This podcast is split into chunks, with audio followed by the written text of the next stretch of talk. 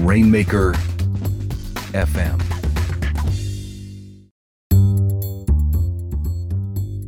This podcast is brought to you by CopyBlogger.com.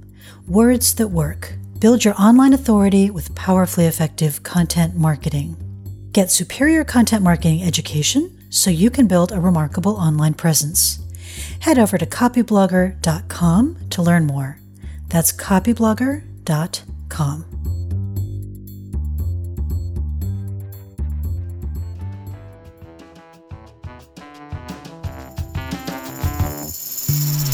Well, hello there. It is so good to see you again. Welcome back to CopyBlogger FM, the content marketing podcast. CopyBlogger FM is about emerging content marketing trends, interesting disasters, and enduring best practices, along with the occasional rant. My name is Sonia Simone. I'm the Chief Content Officer for Rainmaker Digital, and you can find me hanging out over on the CopyBlogger blog.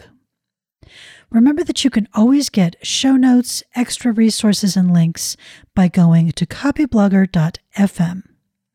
And you'll also find the complete show archive there.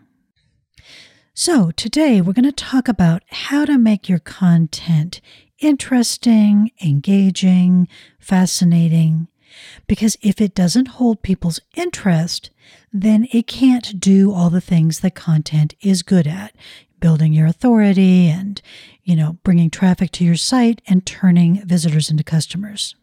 So some of you know I have a new puppy. She's very cute. I'm puppy obsessed at the moment. And so that's what today's analogy is going to come from. And the way I think of it is there's a couple of things you can do when you're training. So I only do positive reinforcement training, and you can reinforce the good behavior with kibble. So that's that boring dry dog food that most people feed our dogs, which works okay. It doesn't work too badly. Or you can train with something really exciting for the dog, like cut up sardines. So if you chop up sardines into little pieces, these are stinky and oily and completely irresistible. So if you want to teach your dog to do something complicated, you're training your dog to do algebra while it's walking a tightrope, get some cut up sardines going. It's going to make it a lot easier. So today we're going to make your content a lot less dry and boring and a lot more stinky and irresistible in a way that appeals to your audience. And of course, you probably know we write a lot about this topic, about making your content more interesting, more engaging, over on the CopyBlogger blog. So if you would like more ideas, you might consider subscribing to that. You get a weekly digest so that you can zoom in on the posts that are going to be the most useful to you. So I'm going to start on today's conversation about fascinating content with something that's called fascinations. Now, these are really useful when you want your audience to move from where they are now to the next step. So, for example, if they see a post on Facebook and you want them to click through, or you want them to get signed up for some strong content that you're offering as an incentive for your email list. So when you're moving people from one step to the next step, these are a very good kind of a lure that entices them over. So a fascination, it's a traditional copywriting term, and all it is a short statement, often a bullet point, that entices the interest of the audience and makes them want to find out more. So it's kind of like taking those smelly sardines and putting them into a cup. So the audience can't see the reward, but they can smell it. They get a scent of it. And here's how you put them together. So the first thing you need to do is find a benefit that the audience cares about. Find something that they want to have, something that they want to be. And then you pair that benefit with a mysterious way that the person's going to get it. So for example, how to lose 10 pounds, that's your benefit, before the holidays without making yourself miserable, cranky, or hangry. So that last part is the mysterious way, because as we all know, when we lose 10 pounds, we are in fact miserable, cranky, and hangry. So we want to find out more. Another way to construct fascinations, it's the same technique, but it's just the mirror image, the dark mirror, is to find a warning and then pair the warning with some mysterious way that the person's going to be able to avoid this terrible fate. So for example, these two words could be killing your social media shares and you won't even know it. So we have a warning, and then we have this kind of mysterious add-on to the warning that dangles the enticement in front of the reader and makes them want to know, okay, what are the two words and how do I, not kill my social shares? So fascinations are really mini headlines. They're little itty-bitty headlines for the thing that's on the other side of the action, which on the web is usually a click. So they need to create that itch that needs to get scratched.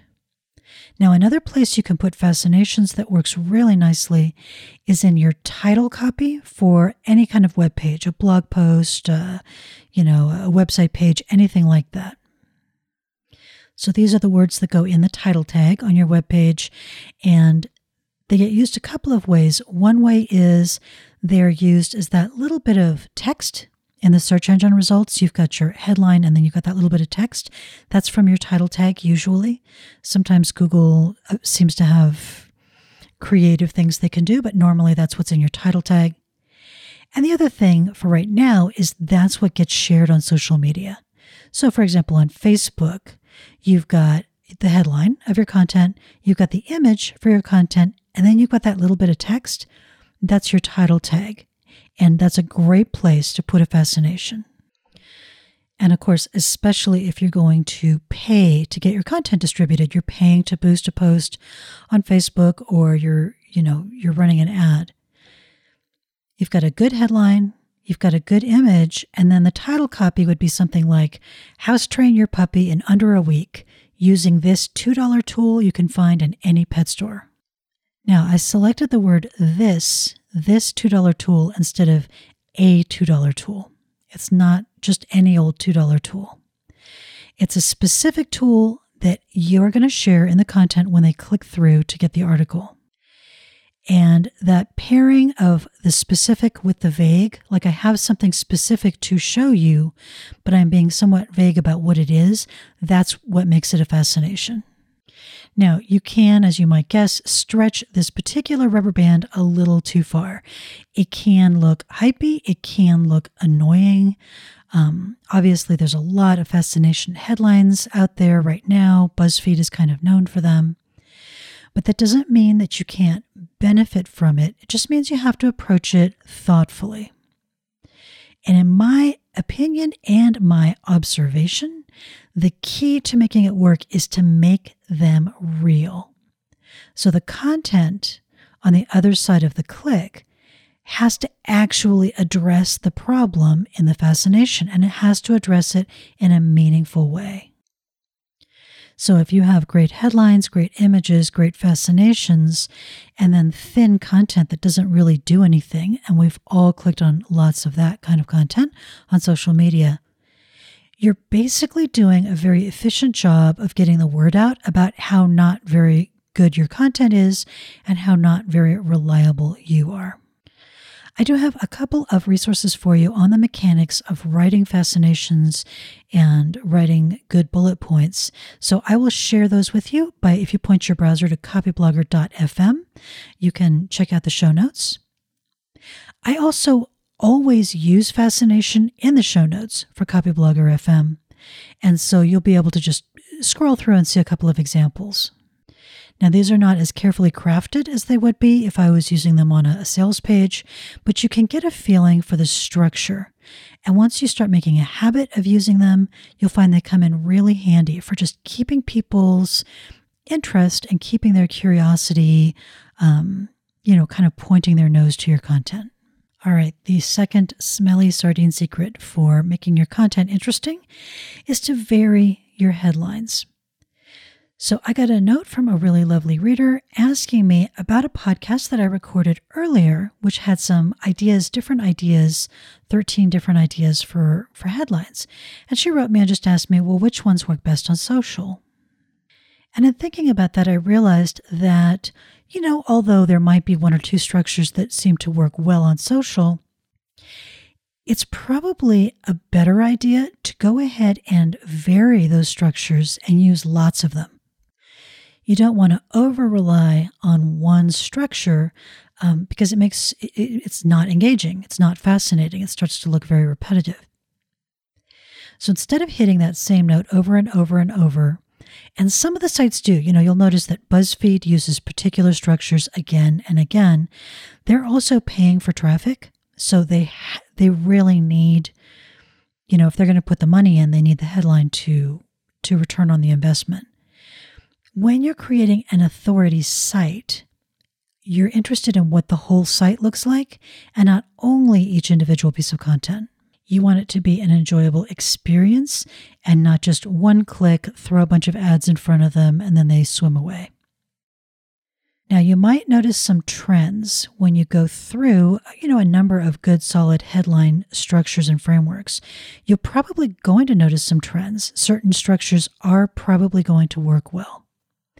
You have to be really careful about over-applying information that you see on trends. So you do want to do more of what works, and you do want to do less of what doesn't work. But truth be told, most of us just don't get enough traffic to really reveal the meaningful trends. It's so easy for us to get some noise, some random noise, and see a pattern in it. So really be on the lookout for that. And, you can follow the trends a little bit on your own site and say, well, this kind of headline does seem to work really well for my readers, but you always want to kind of take that with a grain of salt and realizing it could just be chance. Okay, the third secret to really creating some engagement and some interest in your content is to start with a story. And I have to say, this is so straightforward that it's almost cheating. So you want to start off by making sure that you're capturing a lot of what I call idea seedlings. I talked about these in the post I did a week ago about growing a blog post. So all the ideas, the good ideas, the dumb ideas, every kind of idea you might someday turn into content gets captured in a trusted system, and that gives you lots of options when you sit down to write. So one form of idea seedling you definitely want to be capturing are ideas about stories that you hear, stories that you read in books, even jokes. So telling a quick story can be a very powerful way to start a post off with a heavy-duty emotional hit. And it can make a post memorable, sometimes for many years. Some of the posts, for example, on CopyBlogger, written by other folks, some of the most memorable ones for me are the ones that feature stories. So to get back to our smelly sardine secrets, there's a concept in animal training called self-reinforcement. So for example, if your dog knocks over the trash, that's a self-reinforcing behavior because the dog pushes on the trash can just because random, see what's happening, and it gets rewarded with a rich supply of smelly trash. Stories are also self-reinforcing. So they bring pleasure to the audience in their own right just because people really enjoy stories. They're just pleasurable to us. So my suggestion for these, try to tell them as succinctly as you can. And when you're thinking about the structure of stories, think about jokes, how jokes are told. So you don't necessarily want to wander all over the place with the setup. You don't necessarily need to include every single detail to get the story set up.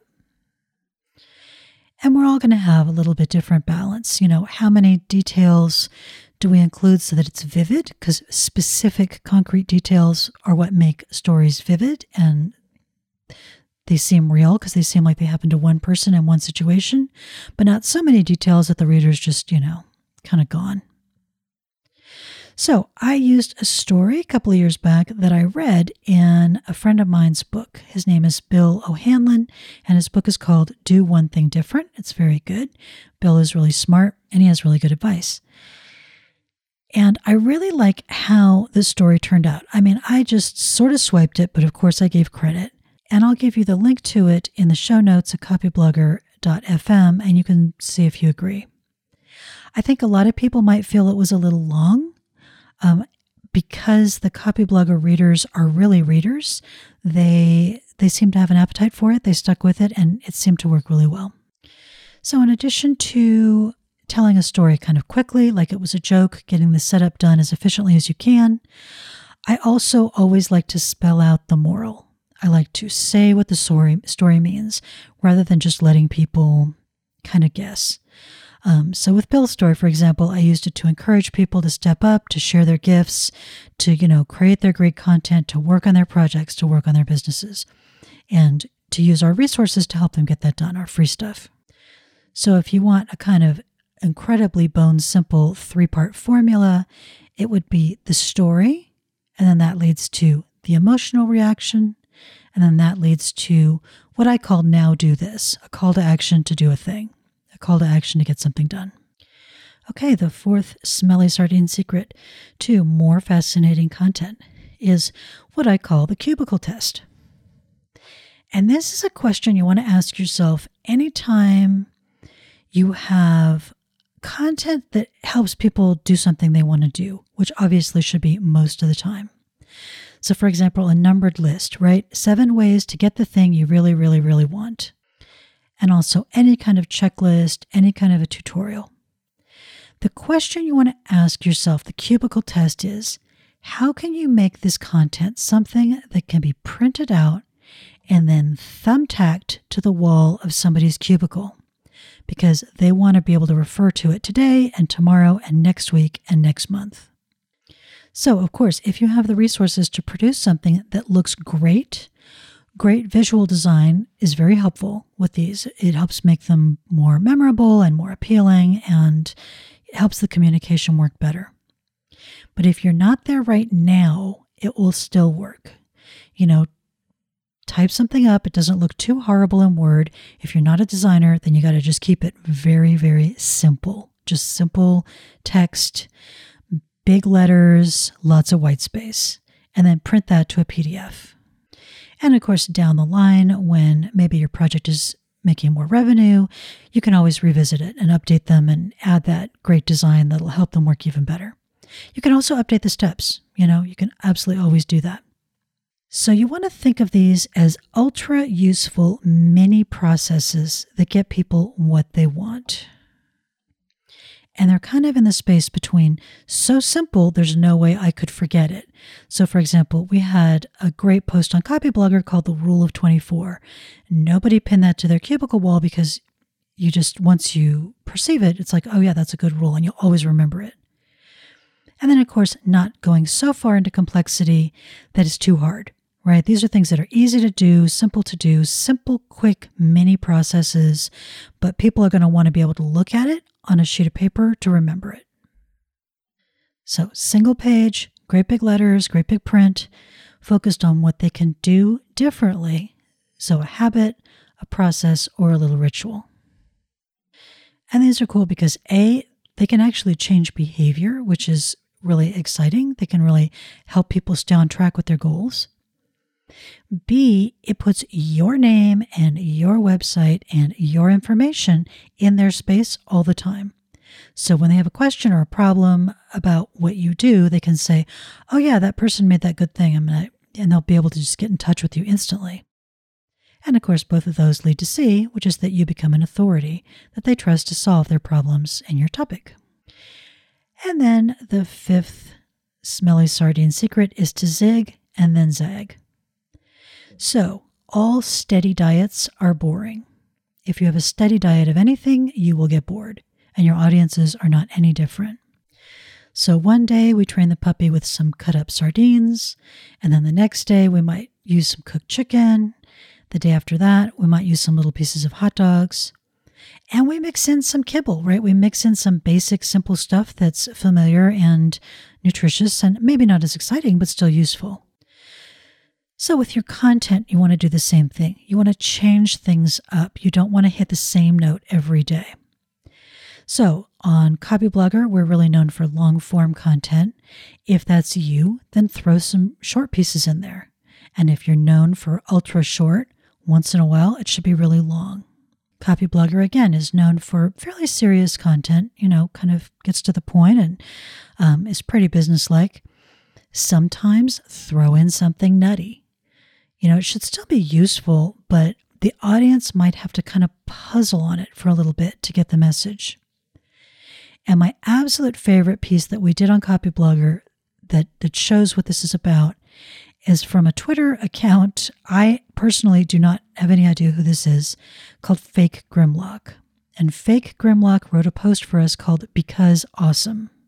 And I will, of course, give you the link in the show notes.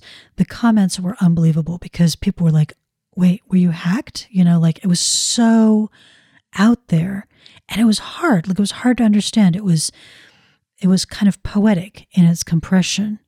And people read it, and then they read it again, and then they really started to understand the message, and then they really started to understand how it resonated. Plus, it was funny. The whole post was in all caps, so it bounced itself into more than one person's spam filter. I mean, it was amazing. It woke everybody up. And it has a really good message, actually an excellent message. Along similar lines, although we've never quite reached the heights of Fake Grimlock, we like to do absurd April Fool stories. So we're not trying to trick anybody. We have done the trick thing, which is okay, but it's just more fun for me if the fool in April Fools is about just enjoyable nonsense.